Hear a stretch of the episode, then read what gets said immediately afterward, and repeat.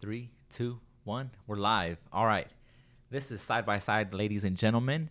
Uh, this is our very first episode. Uh, my name is Sam. I'm the host. Uh, this is PCJ, our guest. And I just want to start off by thanking you, brother. Thank you for, for joining us here today. Thank you for having me. Yeah, I uh, I couldn't have chose a better person for, for our very first episode. Um, you know, our youth pastor, um, and you just have so much knowledge, so much uh, to offer. And uh, man, I don't I don't know where this conversation is gonna take us, but I know it's gonna be uh, somewhere really good, really spectacular. Um, and I want to just start off, you know, something not even that I had planned, and just talk about how our Cowboys won, brother. Can That's you believe right. that? The Lord is good. He What is, better way to get this started, right? He than is with faithful. a big W. He is faithful, and Amen. I don't think anybody could have predicted, you know, that score, how it all went down. Yep. But I think that's the beauty of uh, sports and uh, the beauty of trusting God. Amen. Amen. We One for- know- it's one for the ages. That's I think uh, the headline I saw the other day. We know we know who we trust in, and we Mm. know who who God's favorite team is. Amen to that. Come on, all the way. America's team, God's team, your Dallas Cowboys. That's right. That's why I'm wearing my shirt today. We're representing, um, but hey, praise God, praise God for um, His goodness, His faithfulness. Um, brother, uh, I want to start off, man, and just begin to ask you some questions and Mhm.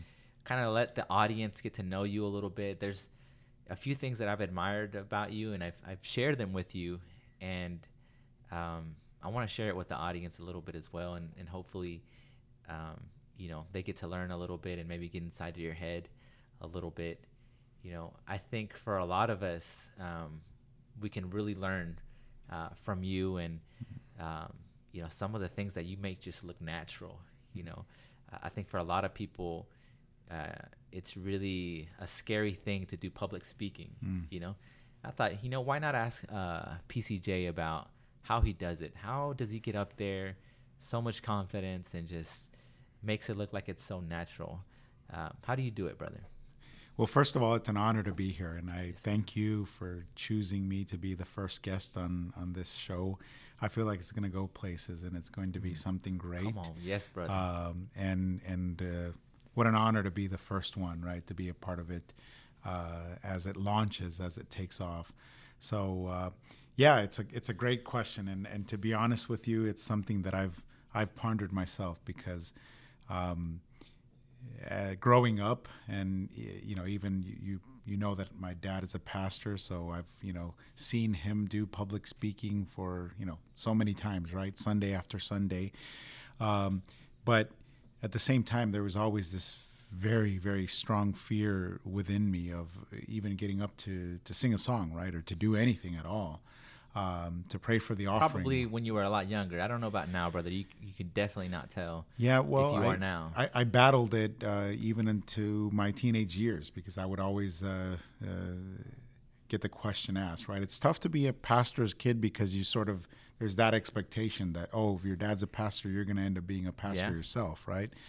Uh, so that was a big uh, cloud over my head that was continuously there, and uh, it's it's almost like uh, when when you're not married, right? Uh, all the hermanos from the church uh, are like, "Well, when are you going to get married?" Yeah. With me, it was like, "When are you going to preach?" And I was already uh, 15, 16 years old, right? Um, I battled it. I, I, there was no desire in me to do it, um, and more than anything, I think it was it was fear to do it. Um, at some point, I think it was a very big combination of, yes, the calling of God, and uh, overcoming that fear that was in me. Um, and uh, I, can't tell you that it was natural ever at the beginning at all, right? I think I struggled. So would you say it now it's it's a little more natural? so uh, let me tell you this I, I i think there are settings that make it a lot more comfortable Okay. one for instance is here is that here at the church right um, here at church i feel comfortable because i know you i know uh, uh, the, the youth team i know reignite uh, i know most most of the people here but if i'm suddenly taken out of that comfort zone and put in a different setting i think the the nerves still do kick in right so it's it's a it's a struggle So- that has to be dealt with. So would what's the would you say with the younger audience, with us here Mm-hmm. in, in this like the reignite youth, Mm-hmm. um, it's a lot more comfortable than with the adults, or are you just as comfortable with the uh, the big side with the adults? Yeah, no, I, I feel comfortable there uh, also. So I think uh, I, I go He's back. not human, bit. people. Yeah, no, no, no. I'll tell you this. I, I'll Oh go no, back. please, brother. uh, be, be, I want you to be as uh, honest and transparent as possible. Don't Yeah. don't tell the audience or me what we want to hear. We, we, we want to hear the honest truth. You're not human, and uh, Yeah. you may get a little nervous, but do you feel comfortable up there. he uh, he said he wasn't going to make it easy, so I think he's going down that that that path. uh, no, no, it's it's for me. It's um, it's a matter of uh, uh, telling myself, look, if I don't uh, uh, come here to fulfill the purpose that I've been called to do, then I'm going to let all kinds of different fears overcome in in my mind. So you may or may not know, or you know, but your audience may or may not know that I have a, a secular job, and that job requires me to uh, travel and visit customers, and and some of these customers are what we know as C level or um, you know vice president of a company, and I have to do a whole presentation. I have to Yeah, very get dressed and suit up, yeah. And um, and I tell you that that is one thing that I also had to really work on uh, because the last thing you want to do is show any kind of weakness while you're out there presenting something that you're trying to convince an audience about. And I don't want to relate it as much, but to a certain extent, if you don't have assertiveness when you're in front of a congregation and you're preaching Right. a message, uh, if there is no assertiveness in you, then you're not going to be convincing. You're not going to sound convincing. And that's the biggest thing that I've had to uh, work on or try my best to overcome, right? So then, would you say Mm-hmm. then for you um, to overcome the nerves, Mm-hmm. you know, or the uh, pressure of you know public speaking, you will, what you do is almost focus your attention on the task at hand. Like it's more you have more fear of not getting the goal across than you do the opinions of you know other people as you're up there speaking. Or Yeah. am I misinterpreting? No, no, no. To to a degree, yeah, that's exactly right. Um, some of the preparation that goes into it is is really what I've had to change over the years. I would say um, it's easy to um, prepare something, right, and write a six page um, It's easy for some people. essay to explain what you're trying to uh, what you're trying to relay in that message, right? And then simply go up there and read that, right? I mean, that would be the the easiest uh, thing.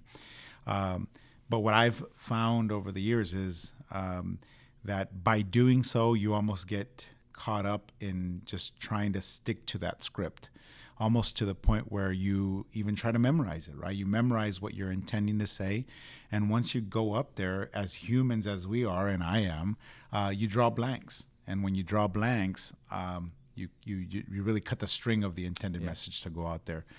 So what I've done is I've I've done my six page essay of what I intend to relay in the message uh, through prayer, right, and and seeking the scripture. Uh, but then in the end, I begin to make it as concise as possible. I remember, um, and I don't know if we'll go into this topic or not, but we uh, we have translators here, and when we do translating, uh, I'll always share the notes with whoever is going to be translating the message for us. And I remember one instance, uh, um one of the translators asked how long the message was going to be, and I said, "Well, the the, the message will probably be around 50, between 45 and 50 minutes." And he looked at the notes and he says, uh, "This." This is more like 15 minutes, brother, and and it was right because if I focus on putting everything on paper, I think I'll get caught up in that. So I'll put the main points and then I'll just speak to what I know I want to speak about and and let the spirit flow in that sense.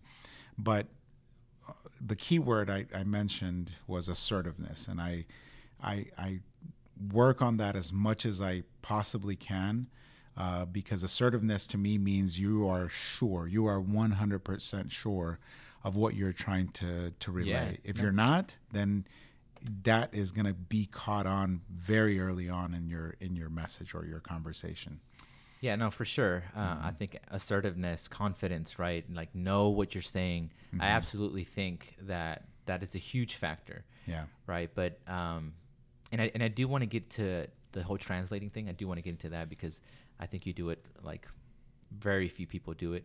Mm-hmm. Uh, so I do want to get to that. But before I get to that, like I just really want to get into you know public speaking, like how how you're able to like overcome it and it just really um, you know do it like it's again like natural because again the way you're i feel like people listening to us talking about it right now are Mhm. probably sitting here like yeah i can't relate with that you know like i'm i know what i want to say i'm Mhm. confident in what i want to say but when i get up there my feet start trembling Mhm. you know i start getting shortness of breath um, you know i start you know just being super critical of myself and you know can't even get a word out because you know i have you know just all these thoughts that are coming to my mind you know just tons of different things right Yeah. that, that people battle with because you know again public speaking is such a difficult thing to do you know you're so in your head you start you're really um being super critical really just thinking about like every little detail Yep. right Yeah.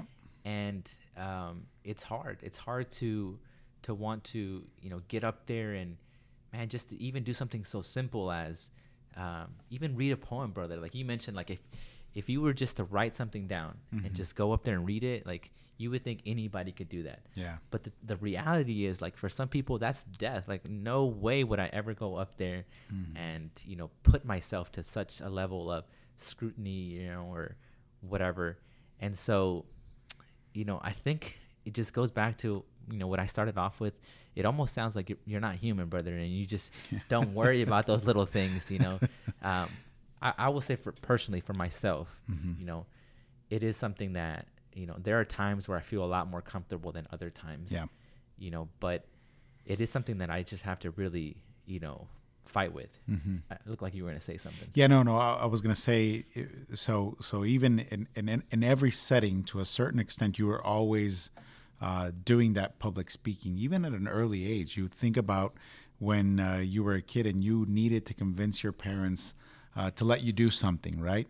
Um, you practiced what you were gonna say, you worked on it, and you uh, uh, even rehearsed it maybe with a sibling, uh, and then you presented it to your parents, and and you tried to do it in such a way where it was going to be convincing, right?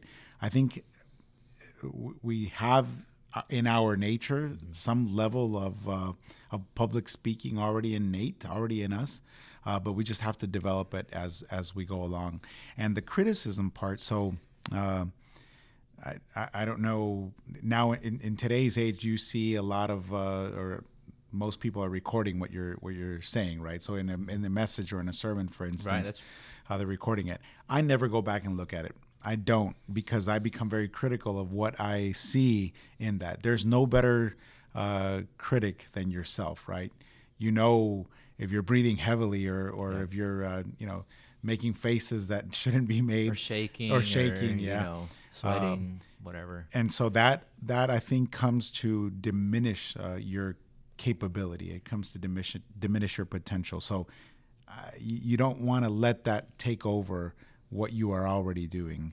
Otherwise, it just slows your process down. I believe, and I've also learned that in in, in my years of public speaking. yeah and i mean so again it, to me brother it just sounds like you're fine-tuning things and great you know Mm-hmm. um, but there are some things like personally like Mhm. i remember like when i first started off and maybe it's just because i'm a slow learner i really am like you know some people will say in, in a job interview you know i'm a quick learner Mm. like if i said that i'd be lying like i'm not it takes me like quite a bit of time and then after a little bit of time then i can get pretty decent pretty good at you know Mhm. whatever it is the task that i'm doing um, but when, I remember when I first started doing it, I, I said, you know what, I feel like I have this calling to, to go out and, Mm-hmm. and to preach and to, you know, um, you know, lead a, a group of young people. I feel like I have this calling. And so I remember like jumping in and, and starting to want to preach. Mm-hmm. And I was like, it's all in your head. It's all in your head. And I remember getting up there and like just totally bombing it, like not working out. I'm not going to tell the story because, you know, it's going to, this is recorded and you guys Mhm. are, are going to rewatch it or whatever. And now you're going to bring it up. But, um, but I just remember bombing it. I remember bombing, like going up there. Like, I remember like I had a, a, a bottle of water and just like, you know, chugging it because I was just so nervous, you know, but you know, after like they always say practice makes perfect, right? Mm-hmm. And so you do it over and over and over again.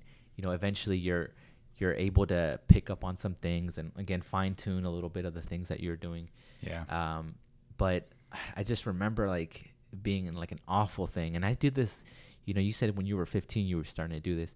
I think I was, you know, maybe 20, 21 or something. Mhm. So already an adult, you know, and man, I just remember how like difficult it was. And so now every time I ask somebody, "Hey, would you like to to do this? Maybe, you know, give a class or something." I totally sympathize or Yeah. uh, understand when they're like, "Well, I don't know," and you know, I'm scared, you know, and you know, so you know, it's just funny to me to listen to you hear or, or hear you say that you know your perspective on it. You know, uh, it's it's more of just, in my opinion, and forgive me if if I'm uh, misrepresenting you, uh, misrepresenting, but that it's just like fine tuning almost, you know, Mhm. and it's a lot more mental. Like I don't know, some of it it's I feel like it's a little bit beyond just mental. I Yeah. don't know. No, it, and and uh, you've probably seen this example before, uh, as you've heard me preach maybe too many times already. But um, there there are moments even in my public speaking or in the message that I'm trying to relay that that I catch myself saying something that probably shouldn't have been said or um, doing something that I probably shouldn't have done. Um, and then I immediately apologize for that. Whereas I've learned also that it's probably not a good idea to apologize for what you just did because uh, most people probably didn't notice it, right? Right. And most people believe that it was part of the, the script, if you will, or, or something that was planned. Uh, so um, I learned from a, from an old manager of mine. Uh, he said, "Don't apologize for things." He says, "Don't apologize for things." Uh, uh, because like Trump. yeah, That's no, why. it wasn't Trump. Actually, it was. no, but don't, but but really, if you think about it, um, m- most of it has to be as it, it has to flow as best as possible and be as natural as possible. I mean, you and I are here having a conversation that's as natural as can be. Yet, you know, we've got a camera recording us, we've got microphones on us, and that could easily intimidate us, right? Yeah. Or, or at least it could intimidate a, a, any normal person. Uh, but if we're just having a conversation, the idea here is to eliminate everything that's around us. Um, you know, the guy that's behind the camera, the microphones, and everything, all the lights, and, and just have this conversation. I've heard people say, um, you kill the nerves if you picture everybody out there naked, right? Uh, I don't know. it's yeah, not I my don't, thing. I don't I don't know that that would really work. Yeah. Uh, But I will tell you that one thing that I do is I make eye contact with as many I people think as people I hate possibly that. I can. think uh, people. I think a lot of people would. I, I do the same thing. Yeah. I would absolutely agree with you. Mhm. But other people tell me all the time, like, no, absolutely no eye Yeah. contact. No, they say focus on a certain part of the building or the. No, no, no. I like to see people's reactions. I like to um, eh, sometimes even engage, right, and, and, and refer to someone in the audience because I, I think it makes more of a connection that way. And it makes me feel comfortable. Surprisingly enough, it makes me feel a lot more comfortable when I'm looking at, uh, at at people and making sure that they're receiving what I'm what I'm saying. Ab- absolutely agree. Mm-hmm. I-, I think you're absolutely right. I think it makes it feel a little more natural. Makes it takes off the pressure of like speaking to everybody and Yeah. you're just focusing on one person. You know. Yeah. And I think there's this level of like if you feel like they're paying attention, Mhm. you know, like you're connecting with them, then it just you know relieves a little bit more of the pressure. But uh, again, just going back to my my personal experience, like Mhm. I remember like starting off, man, one of the hardest things for me was was not necessarily making eye contact, but it was noticing people, and I don't know how it affects you, Mhm. but uh, again, to start off, like when I was first starting doing public speaking, it was really hard for me to see people like dozing off, Mm. not paying attention. Mhm. Oh man, that was a s- huge shot to my ego. I I remember seeing a couple of people like falling asleep, and I was just like, God, and it would just distract me. I couldn't Mhm. focus on what I was trying to do. Um, I would see people on their phone, and I was just like, you know, so aware of what they were doing, and Yeah. I was just like, I couldn't focus on the message, uh, and so I had to overcome it. Um, you know, find a way to overcome it. But what about for you? For you, Yeah. is that distracting? Is it does it take away from it, it's not distracting, but I do agree with you that it uh, it, it hurts my ego, right? Because it's um you you question every part of the message uh, or of the public speaking. You are constantly questioning yourself, mm-hmm. right? I don't know if that's how you feel, but I am, right? I'm questioning whether I'm going in the right direction, if I'm drifting away from the topic, if I am delivering the message as I wanted it to be delivered. I'm constantly questioning that, and a lot of it has to do with the feedback that I'm getting from the audience, right? Right. And and and oh yeah, they're especially youth. they give feedback that is that can be negative or perceived in a negative way. Would you say you're a hollaback um, preacher? I, no, I think you're the, the guy, the host of the show is a hollaback preacher. No, but I, I do, I do like, I do like to get the feedback, right? Yeah. And I do like to feel that the that the um, the audience is engaged, but it doesn't fuel my that doesn't fuel as much my desire to continue doing it or my level of comfort in that moment, right? I think what does and what really makes me feel accomplished uh, in the end is if uh, number one I was able to cover everything that was um, on my list of objectives or on my agenda without extending it too long. Mm-hmm. Um, one of my biggest challenges, and I'm very vocal about this, is talking too much.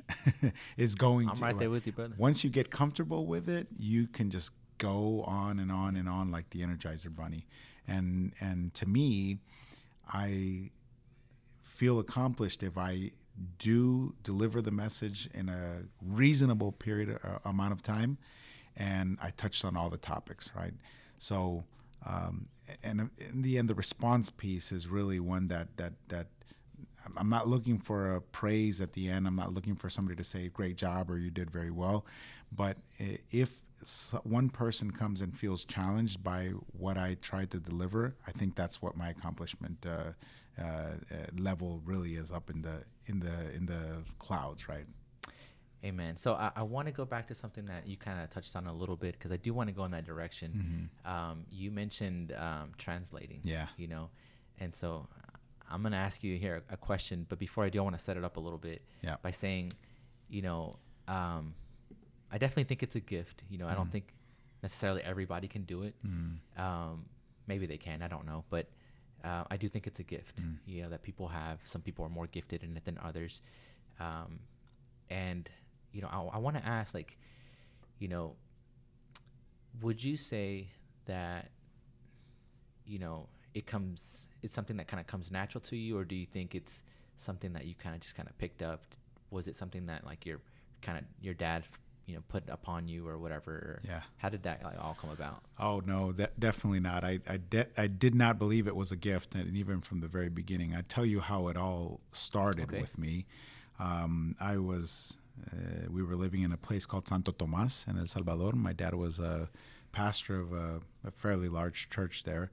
Uh, and we received visitors from Canada, actually, some missionaries from Canada. Um, now, to, to, set up the moment, I can tell you that I grew up um, in the U.S. So I moved to the U.S. from El Salvador when I was five years old, four between four and five, and I went to elementary school here. So my my my first language was almost entirely English, right? Um, so I, I learned both languages, but at the age of high school, I moved back to El Salvador, and uh, I was learning, relearning Spanish. I could speak it, but I didn't know how to read it and write it properly. Uh, so at this point is when we we're at that church, and these missionaries come, and I felt confident enough to be able to to translate for them. They knew absolutely no Spanish, and I was the only one who could translate there. So naturally, my dad just put me up on stage, right, and had me do it. Brother, I bombed it so badly. Okay. I mean, it was just a, that's good to hear. Challenging, challenging thing. Um, uh, I can't remember the word. There was one word that they used that I could just not, for the life of me, figure out or understand how to translate it. And that almost set the stage for me to to grow a desire to perfect it or to make it better right uh, today i can tell you that i can stand up and i've had uh, the privilege and the honor of translating at some events uh, where i walk off the stage and i'm like man i couldn't i could not find that word and it bugs me it bugs me greatly but you know, I see that the more I do it, the be- the better it can get, right? For sure. Mhm. And I will say this, like you know, you mentioned that uh, sometimes you just can't find that word. Mhm. I think sometimes there is no word. Yeah, you know, there- that's I true. think there's absolutely some words that just don't translate. Yeah. You know, could you maybe fabricate a couple words to you know put together that same meaning? Yeah.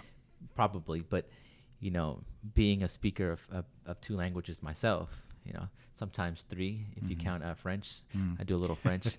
uh, J'ai parlé-vous français? Uh, Uh, anyway. oui, oui, oui, oui. oui, oui, Oui, oui, oui. Uh, toi. No, I don't know. Anyway, too much. I've taken too far. Um, but you know, I I understand that there's just some words that don't translate. You know, Yeah. and um, you can, like I said, get words that you know pretty close, maybe synonyms or, or whatever. Mhm. Um, but I think, and maybe correct me if I'm wrong, but what you meant was like you knew the word, Mhm. you, you know that there is a word, but you just couldn't think of it in that moment. Could not. That's right. Right. Yeah, and and so. Um, not not fully diagnosed. I haven't gone to the doctor to get this, but I believe I'm ADD. Right. I believe that my mind drifts off uh, very easily into into something else, and so translating is is uh, very difficult in a sense that you're trying to keep up in the pace of the person who's speaking, and at the same time same time, sorry, think of the word that you're going or the set of words that you're going to use to translate. Um, and and boy, it's uh, it to me. There's certain people that I can easily work with. Right, I've translated for you, and and uh, it, you make it very easy for me. Uh, but there's other people who will, you know, that don't understand that process of translating and will just keep talking. And I, I can't. I lose it entirely. It's it's to the point where I just give up in my mind. Right. Uh, so it, it really depends on who you're translating for. Also, I believe. Yeah, for sure. I'm, I'm Yeah. absolutely certain that there's a level of chemistry as well, right? Yeah. You, develop a chemistry, you develop, you know, just um, you, you find their pace, you know, and how they Mhm. like to say things, or, you know, because not only is there sometimes, you know, um, words that you have to translate or that don't translate, but sometimes it's finding, you know, a comparable or something similar, like for a uh, what do I want to say, like a a phrase, a, a saying. Thank you is what I want to say. Yeah. Because sometimes there's sayings, right? People will say sayings, and like if you translate it, it doesn't. It just doesn't have the same meaning. Yeah. Um, so there's you know different challenges there. Yeah. Um, but I, I really do, brother, and, and I want to say this, like, um, I think um, the level of control that you have is one of the things that I've admired so much. Even before Thank I got to uh, know you, I just I remember telling your wife actually this if she's watching this. Um, that I was like, how does he do it? You know, is he Mhm. always under control? Because in every scenario that I saw, like, like public speaking, whether it's um, you know for a preaching or whatever it is, uh, you know, just you know on top of it, whether it's again translating, I, I could just see how, you know, just I, I don't have any better word other than like control. I'm like, wow, Mhm. like how does he do it? How does he compose himself and Mhm.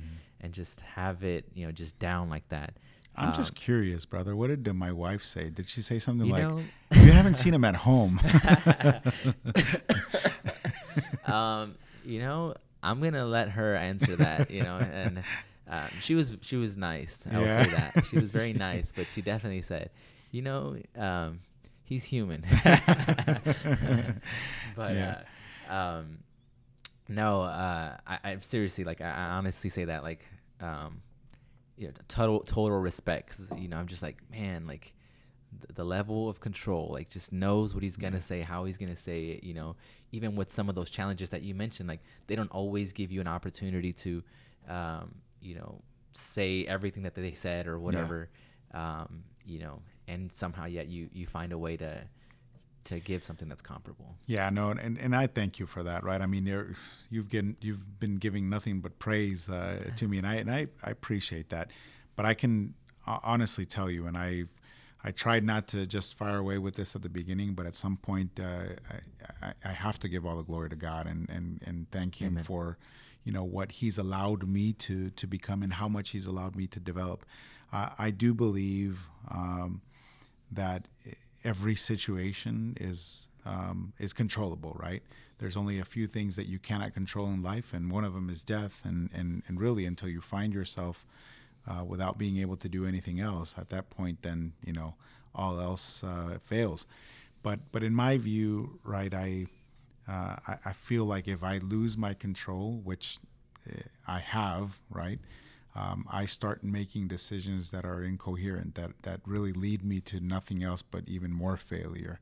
So I tried myself uh, to to keep it together as much as I can because otherwise um, it, it can become disastrous very quickly, right? So there's a few things that I, I continue to try and work on in my life, brother, and, and that's certainly one of them, right? Uh, because I think we're all challenged with that, right? We're all challenged uh, by uh, situations in life, by circumstances, with work, with um, family, with uh, friends, with non friends. Uh, where they're constantly pushing your buttons, if you will. That's the topic that, or that's the you know the term that we like to use. Um, and I like what this one preacher uh, said about uh, a practice that he does every single night. Uh, he remembers what First Corinthians chapter 13 says about love, right? And instead of love, he replaces his name with that. And he says, uh, Pedro is patient. Pedro mm, is kind. Come on. Pedro is, and he goes through the entire list and he marks off the ones where he failed during that day. Wow. Um, and he says, at one point, I know that I will be able to accomplish every single one of them.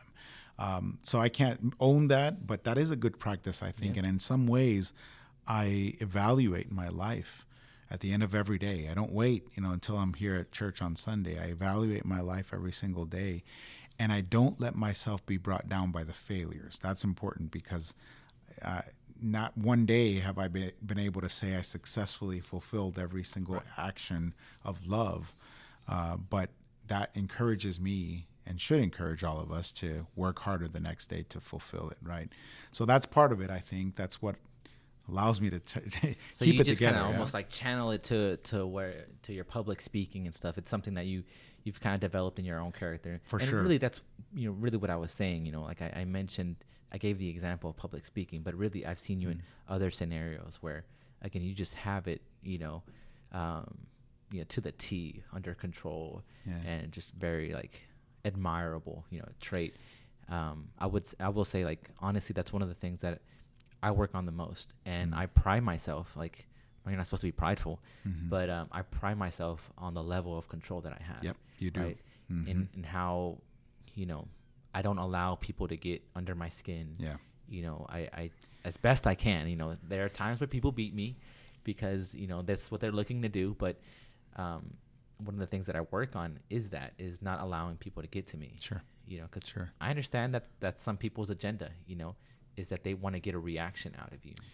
Yeah, and, and, and by all means, I, I do commend you for that, brother, because I see that that level of control in you. And I, I was thinking about this because I shared this with, or I was having a conversation with my son. My son is 16, my older son is 16, and uh, he started driving not too long ago and um, I see myself in him and that he gets very impatient on the road, mm-hmm. right? I think most of us do. I was going to mention driving. Yeah, if somebody cuts you yeah. off, yeah, somebody cuts you off, and um, you, you say a few things that otherwise you wouldn't. and that's exactly what led me to tell him. I said, uh, because we were in the car, he was driving, and I said, all right, if you're at the grocery store and somebody cuts you off, you're walking, right? Not in the parking area, but you're inside the grocery store and you're walking, and somebody just barges and cuts in front of you do you like uh, curse them off? Do you uh, start telling them something, or do you just give mm. them the right of way? And uh, his answer was, "No, man, Dad. I just say, yeah, you're cool, bro. You're cool." and I said, "Well, why can't you do that while you're in a car, right? Mm. Why? Because you feel that you're more in control. You feel bigger because you're inside of a car." And a lot of times, that's really what happens in our life, right? When we feel like we have a certain level of status or control or position, we begin to overpower on others who are perhaps less fortunate or less not fortunate but less in a lesser position than we are uh, yet that's not the way it should be right we need to give the right of way um, as much as possible to those that are around us uh, and that allows you to keep a good level of control in your life yeah, the the car comparison is a great one. Mm-hmm. I think because there's so much to that. You know, mm-hmm. when you're in a car you know there's no sense of accountability mm-hmm. you can you can say what you want. Yeah. The other person doesn't know. Nope. You know, you can flick them off, Yeah. like whatever, right? Mhm. You can even honk at them, and they, Yeah. they'll know about it. But you know, odds are they're just gonna drive away. Mhm. You know, Mhm. until you honk at the wrong person. and- Yeah, that and they has a chase you down. Yeah. which I've seen. I've seen happen before. So Mhm. uh, people be careful. Yeah. Um, but um, that's such a great analogy. You know, like Mhm. when you're driving in a car, I know it's something that I work work on. You know, Mhm. is um, if someone cuts me off, you, you Mhm. mentioned it. You know, it's like, okay, Sam, like you have a decision to make right now. Mhm. You can either get upset, you know, um, or you can just be like, whatever. You know, you're not even in a hurry anyway. You Yeah. Know? But Yeah. sometimes you're like, it's the principle. You know, it's the principle. But you know, the reality is, you know, you have a decision. Yeah. And can you control yourself and say, you know what, I'm fine. Yeah. I'm fine. It's not a big deal. It wasn't Mhm. personal. Um, this person must be just in a hurry, you know, Mhm. whatever. And so you just move on and um, let it be. I know, always say they're trying to get to church very quickly. They want to go pray. Come on, man. You always got to put a positive spin on it, a holy spin on it, you know, and Yeah. uh, very true, you know. There you Mhm. go. You know, you, you just never know what it is. Mhm. Um, odds are it probably isn't anything like that, but but whatever you got to do to convince yourself, right, Mhm. that um, that it's not a big deal, then that's what you're gonna do. Sure. Yeah. Uh, so, but to me, that's one of like the biggest things is is control. Can you control yourself? Sure. But and can I just stop you for Please. a second because you said something that was really key right there. You said uh, you have to make a decision, and it's a split second decision about whether or not to keep your anger or your emotions under control. And believe it or not, brother, I think that you face that not just out on the road when you're driving, you face that almost at every second of your life. Um, I'm challenged by certain people in my life, uh, which I won't name. Come but I'm, on. I'm challenged um, in that I feel like they're constantly drawing me to that point of um, just falling off the cliff of my my controlled emotions, um, and sometimes I believe it's just their nature. It's not that they're purposely intending to draw me to that point. Uh, it's just their nature, and if I don't accept that, number one, and if I don't control uh, my emotions very quickly, number two, um, it gets out of control very quickly. It, it gets out of control fast. Uh, you see that everywhere, right? People are constantly, constantly fighting, constantly arguing about something, and everybody has their point of view. Uh, brother, there's things that you say that I might not fully agree with, right? Uh, but but it is your position. Um, you feel strongly about that position, and if I don't learn to respect that, um, it doesn't mean I have to agree with you, but I I have to respect your position. Then I'm able to live in peace with you, right? And we just have a hard time doing that. I, I believe. Yeah, I would absolutely agree. Um, especially in this day and age, and Mhm. I can get into the political, but I won't. You Mm. know. Um, Why not, brother? Let's do it. you know, uh, um, it, it is a topic of conversation that I, I love to get into. I Mm-hmm. have been known to get into, um, you know, politics and stuff, but Mhm. um, I don't know if today's the right day. Uh, Mm. What are we in? About almost 40 minutes? Um, something like that. Um, I, I think in the day and age we live in today, you know, Mhm. people just don't know how to disagree. And Mhm. hey, this is why we've made this show. Um, my goal is to eventually like invite invite some people, maybe even on the next episode, Mhm. that disagree with me. You know, and hey, let's just sit down. Let's have a conversation. You know, we don't have to agree on everything, but Yeah. can we be cordial? Can we exchange ideas? Sure. You know, can we allow ourselves to have a voice? You Yeah. know, and um, hear each other out. Sure. I wanted to disagree with you, but but man, you've been saying nothing but nice things about me, so I'll I'll agree with everything you say. Well, I thought you know it might be a good idea to start off with. Um, No, yeah, it's it's it's great, and I and I thank you for that. I mean, it's certainly an encouragement, but I can tell you that, um, yeah, at least at a personal level, I know there's a lot more work, right? And and you know, if you're if you're never if you're never comfortable, never satisfied, and constantly seek to to develop, I think great things can come out of it, uh, and certainly that's where we want to go. what I think is funny about our relationship, brother, is Mhm. that we really do agree on a lot of things. We do, You yes. know, we Mhm. um, just for whatever reason, maybe it's our faith. You know, Mhm. like I'm sure a lot of it has to do with that. Um, stems from that. You know that we have a lot of core values Yeah. that are similar. Yeah. Um, but you know, I do think that there are some things that we have disagreed on. Mm-hmm. Politics isn't one of them. I think you're Mhm. also voting for Trump. Is that Yeah, right? absolutely.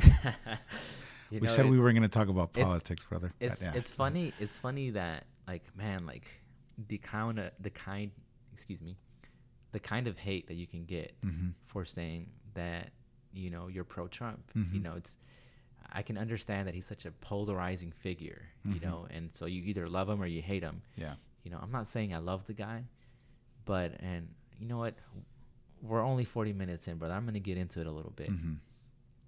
Um, with Trump, you know, I often say this, you know, because people will always bring up, you know, some of the things that he said, you know, that, you know, Mexicans or whatever Mhm. um, are all burglars, rapists, and Mhm. who knows, all these other kind of things. And, and some of the explicit things that he says, you know, like, how Yeah. can you support somebody like that? You know, um, and I often, you know, anytime somebody says, tells me that, it's like, listen, man, I'm not saying he's Christian. You Mhm. know, like, I'm not voting for him because he's Christian. Because Mhm. he, he does try to, like, up, appeal to the Christian community. Mhm. You know, he Mhm. says go to church and he holds his Bible and everything. Yeah. I don't vote for him uh, because he's Christian.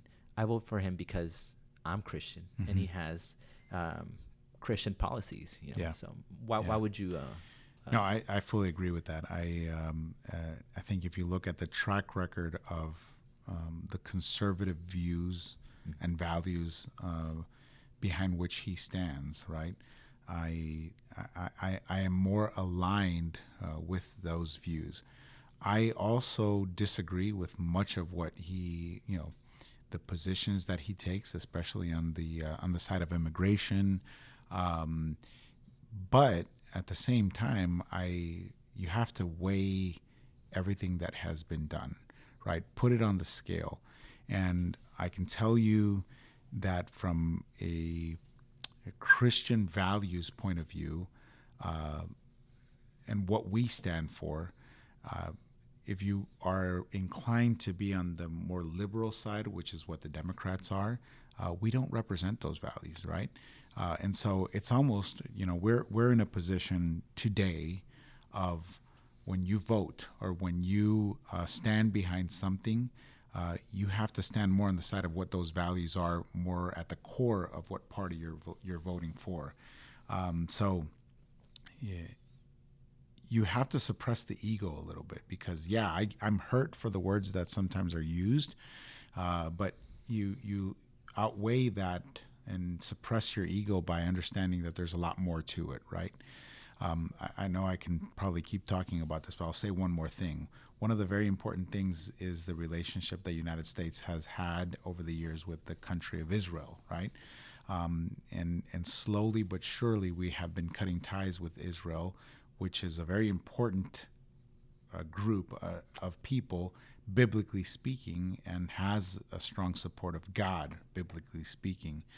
Um, and so we've seen that support being diminished over the years uh, in past presidencies, and this one has come to overturn that greatly. And I think that has a lot of implications, uh, or should have a lot of implications, in the way that a Christian voter votes uh, in, in today's day and age, right?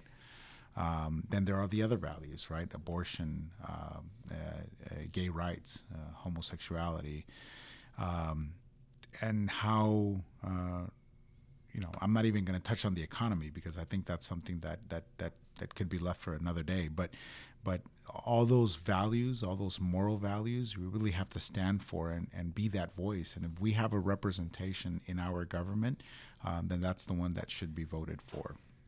Yeah, um, Mm-hmm. and that's why I think you know you would be surprised at how many people are actually pro-Trump. You know, Mm-hmm. um, in fact, I would almost say probably every every pastor um, you know is a, a Trump supporter. Maybe not again of his character, of his person, but of his policies. You know, the Mhm. things that you know he um, he's pushing. You Mhm. know, and some of the uh, judges that he's appointing, um, again with you know conservative views. Yeah. So, um, you know, just for those of you that you know might say, well, how could you ever support somebody like that? How could you ever vote for somebody like that? Like that?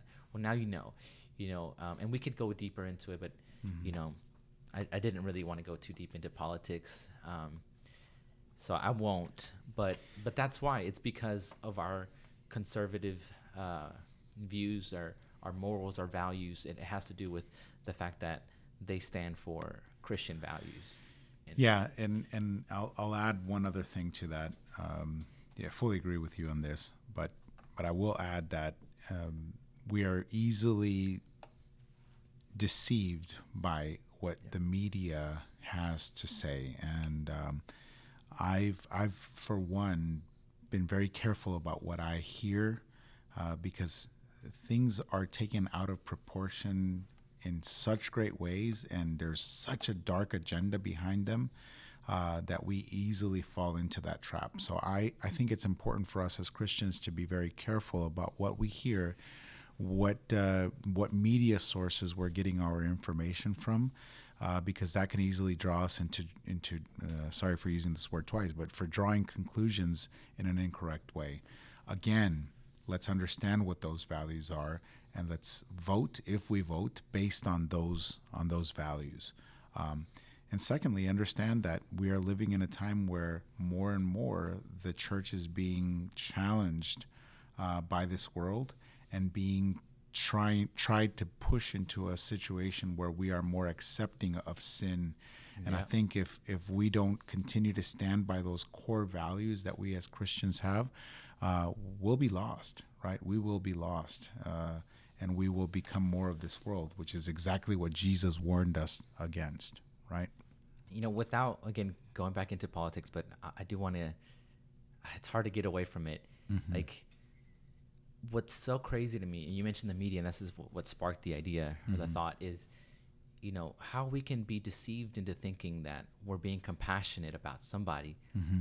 you know, and we're not being compassionate if we stick to God's you know law or you know His word or what it mm-hmm. says. You know, so you know I, I, give the example of you know transgenders. You know, mm-hmm. and how if you don't agree with that, they're saying, well, you're dehumanizing them, mm-hmm. and that you know you don't understand them. You know, or mm-hmm. gay people.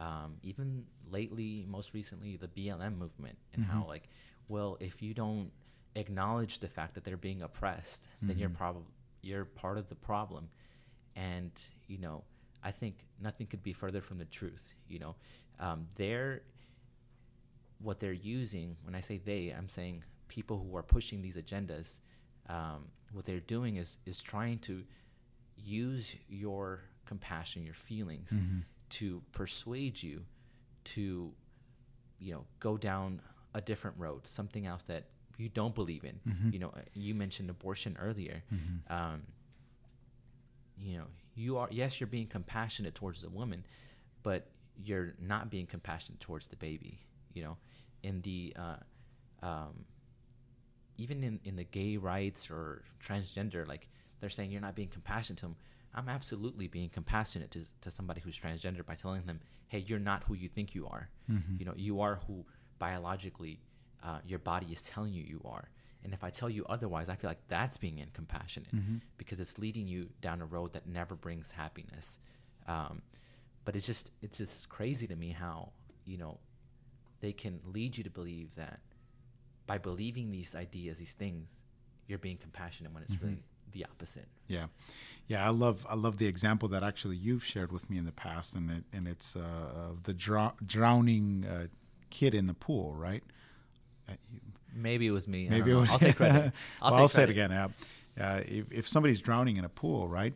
You don't stand at the edge of the pool and say, "Hey, you probably should consider, you know, trying your best to get out of the pool."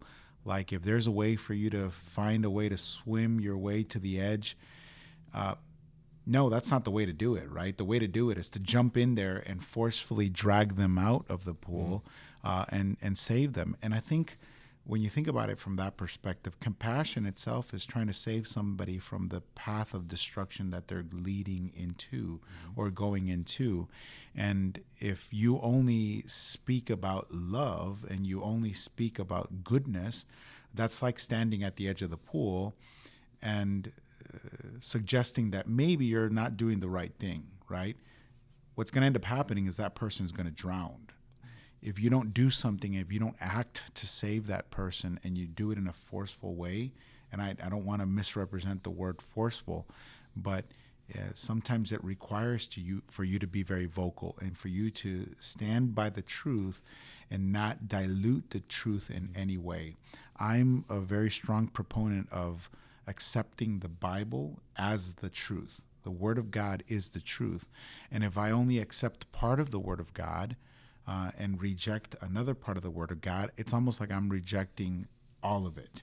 Um, and if the Word of God um, specifically uh, uh, d- demonstrates that homosexuality uh, in its nature is sinful against God, is a rejection of God's natural way, then I cannot accept it as truth in any way. I'm sorry, I cannot accept it as a way of life in any way, right? So, to your point, brother, I, I think those are the kind of things that as Christians we need to be clear and stand by the truth and not dilute ourselves by what the world has portrayed as a rejection or as a uh, uh, what's the word that you use anger towards a certain group right Yeah, we're not angry whatever. Uh, we're not yeah we're not being hateful uh, against a certain uh, group we are just doing the job that we have been called to do and that job has been to speak the truth speak the way and speak the life right the good news of salvation is that jesus christ gave his life for all humanity but it is those who believe those who accept his way of life and those who accept his way of life receive salvation those who don't have already been condemned which is what uh, john 3.17 says Amen. And Mm-hmm. you know, brother, um, you know, hearing you talk just made me really reflect on something that I remember happened to me years ago, Mm-hmm. which is where I um, I went to my sister and I had her um, talk to a girl that I Mm-hmm. liked, and I said, "Hey, listen, will you ask her, you know, like, or will you tell her, hey, Sam likes you, like, do you like him, or Mm-hmm. something of that nature?" yeah And so she did it, right? And I waited all day to hear the answer, right? So my sister comes home and you know, I had this moment of like wanting her to like tell me mm-hmm.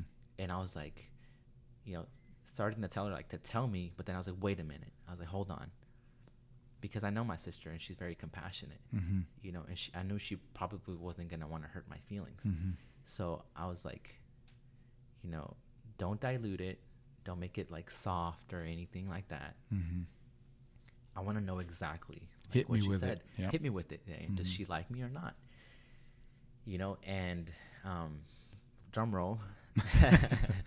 um, you know, but does it really matter? I'll, I'll share what, what what she said, but it really hit me. Like I was like, I don't want her to lie to me. Mhm. You know, Yeah. like, to me, lying to me isn't being compassionate. Mhm. Just to tell me, well, she thinks you're okay, or you know, or she thinks maybe or something, or like, is it yes or is it no? You know, like tell me, tell me no. If it's no, then I know where we stand. Thank you. Mhm. Next.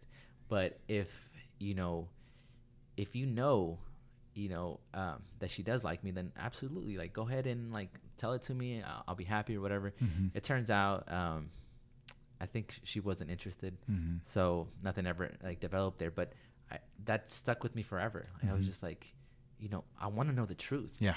I, I don't want you to lie to me. I don't want you to tell me, you know, make it up or make it softer or whatever. Like I just Mhm. want to know the truth. Yeah. So Yeah.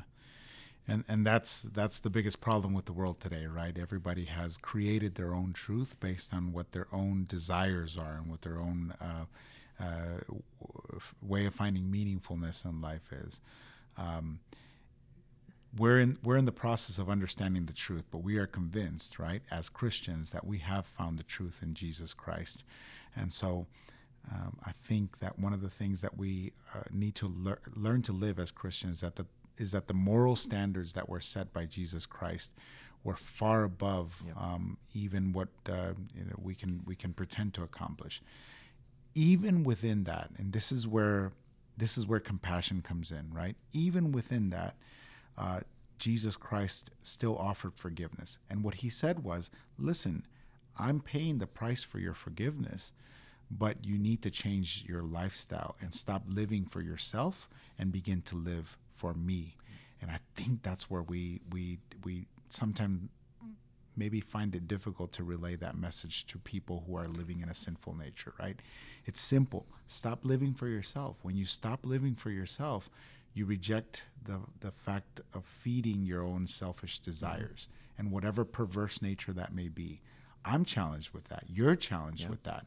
Uh, even if we're not facing struggles like homosexuality, but we're struggling constantly with stopping the feeding of our own selfish desires and of living entirely for Christ.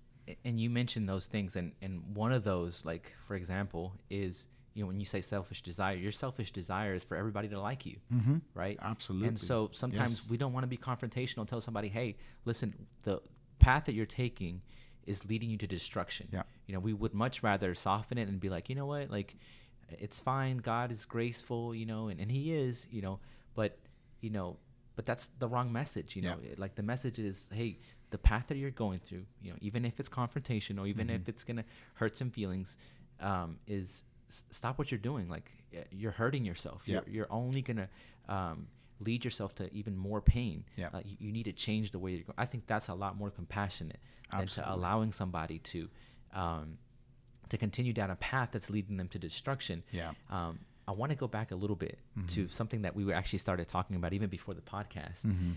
and that is um, and we're almost an hour in but Mm. what we were talking about even before the podcast was really awesome really great and you just triggered something when you were talking earlier and so i want to get into it a little bit Mhm. um, which is the fact that you know we're you know our selfish desires you know um, some of the things that you know we don't even realize you know but it's it's something um, that's not good and you know the bible talks about how the heart is deceitful again you Mhm. think you're being compassionate Yeah. but in reality uh, it's almost evil what you're doing what you're doing in uh, allowing somebody to be misled Mhm. uh, um, and to do that i, I want to bring up the story that i that i shared with you and how um, a, a few months ago must have been like four or five months ago i was at my house it was late one night um, i was falling asleep and uh, no i'm excuse me i was long asleep it was Mhm. two in the morning Mhm. and um, I wake up. I wake up to some screaming, and it was coming from my neighbor's house. Uh, and I was like, "Oh God! Like, what was that?" You know, it Mhm. was loud enough to where it woke me up, and I'm a heavy sleeper. Um, but they wake me up, and um, I was like, "Uh, maybe it was just something that I, I dreamed. It's not real." And so I try to like, you know, you you joked about me like covering myself, but I, I literally did that. I covered myself Mhm. um, with my sheets, and uh, I heard it again, and I was like, "Oh no! Like something's going on, and I have to make a decision to, to do something about it, right?" Mhm. But I try to ignore it because I was like, I don't want to get involved, you know. And it just made me think, you know, every time you watch a movie, you always say like, "Why didn't they call? Why didn't they call the cops if they heard something?" Mhm. You know, like surely they must have heard something. Why didn't they ever call? And then like turns out the neighbor used to be a serial killer or whatever. Mhm. But I think until you're in that situation, like you don't know. Um, so anyway, I hear the scream again, and this time I also hear a glass shatter, and I was like, oh, no, I don't want to be involved in this. Like I, I don't like I don't. I was very fearful. It was probably the first time I felt fear like that ever. I've never felt fear like that ever. Mhm. And so I had a decision to make. I was like, should I call the cops? Problem with the calling the cops is if I call the cops and they come in and somehow the um, whoever is doing whatever they're doing on the other house, if they're able to elude the cops and get them to go, just go away, they're gonna know I called. They're gonna know Mm. that it had to be the neighbors. I did not want that problem. I did not want that attention, and so I didn't call.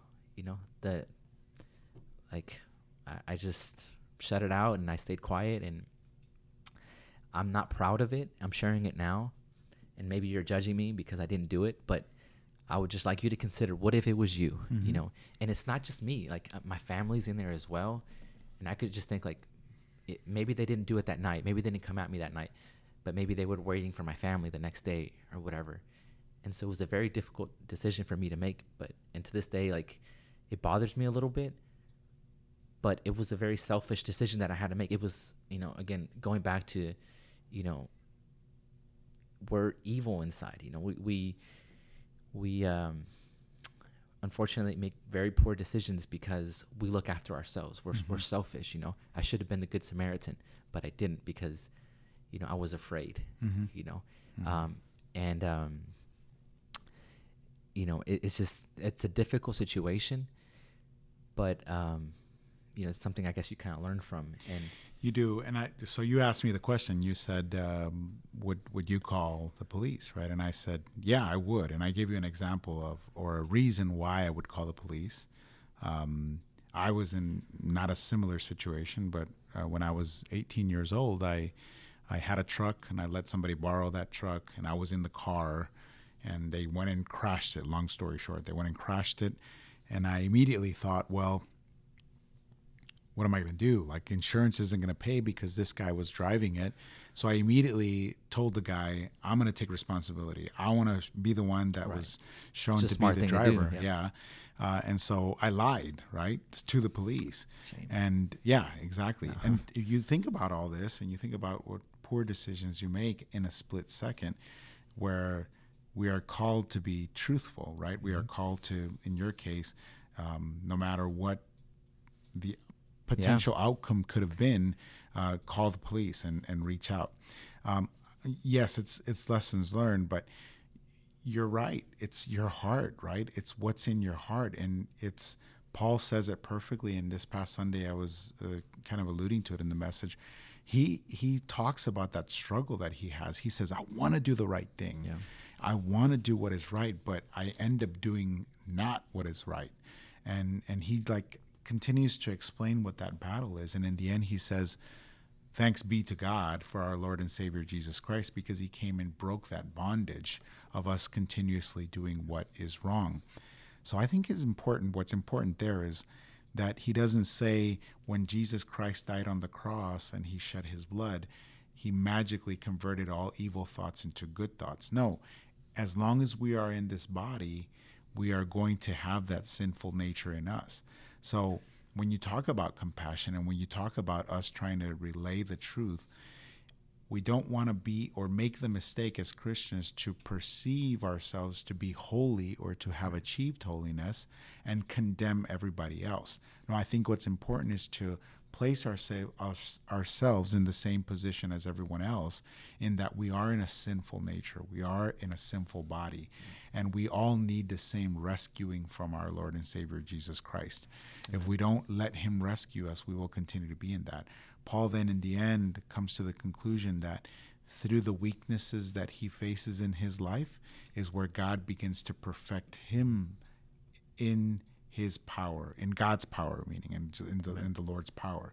So, you know, it's it's it's it's a beautiful mystery that's kind of opened up for us as Christians. I believe that we realize our condition, but we at the same time cry out to the one who saves us from that condition, mm-hmm. and that's what makes it beautiful. Um, uh, I'll, I'll say this one last comment on that same topic. On uh, a couple of Sundays ago, we were on our way to church, and it was raining, and there was a puddle of water. Somebody had had uh, had an accident, and my first thought, uh, maybe it was the Spirit telling me to stop and help that person, but as I was passing that, a car behind us spun off and crashed right? So I immediately said, I'm not going to stop here. Like I'm not going to put my my wife and my kids at danger in this situation, right? Um, I did what you did. I didn't call the police either. I just kept driving, right? I, I said, I got to get to church. but but you know, you think back at the, these things and you realize um, that's part of that struggle that Paul speaks about, and where you end up not doing what is right in key moments in your life. Yeah, and and I think that that's the difference. You know, sometimes with with Mm-hmm. Christians and maybe non-believers, is is that we recognize that we're sinful. You know, we're Mm-hmm. not trying to pretend here that we're perfect and that we don't make mistakes. We are well aware that we're sinful at nature, and that's what we're trying to tell Mm-hmm.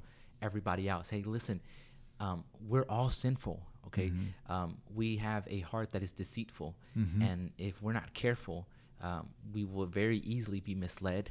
Um, we, Mm-hmm. we just are in our nature, we're just inclined towards evil, Yeah. and so we have to be very, um, you know, defensive towards that, and, and you know, go towards God. The only way that we can get away from that sinful nature, you know, is to run to God. You know, we cannot do it on our own strength, um, and so, you know, I, I want to leave you guys with that. Listen, PCJ, thank you, brother, for. Uh, Oh, I'm going to close it here. I mean, I'm going to close it here. Um, I think we're a little over an hour now, and uh, I think this was really great. Yeah. But um, I think maybe we'll have to do this again another time. But um, Yeah, I suggest maybe on your 10th anniversary, you can come back, bring me bring me back as a guest speaker, and say, yeah, 10 years ago you start, we started this, right? but yeah, it- it's been a pleasure for me, and I thank you. It's been an honor uh, to be a part of this.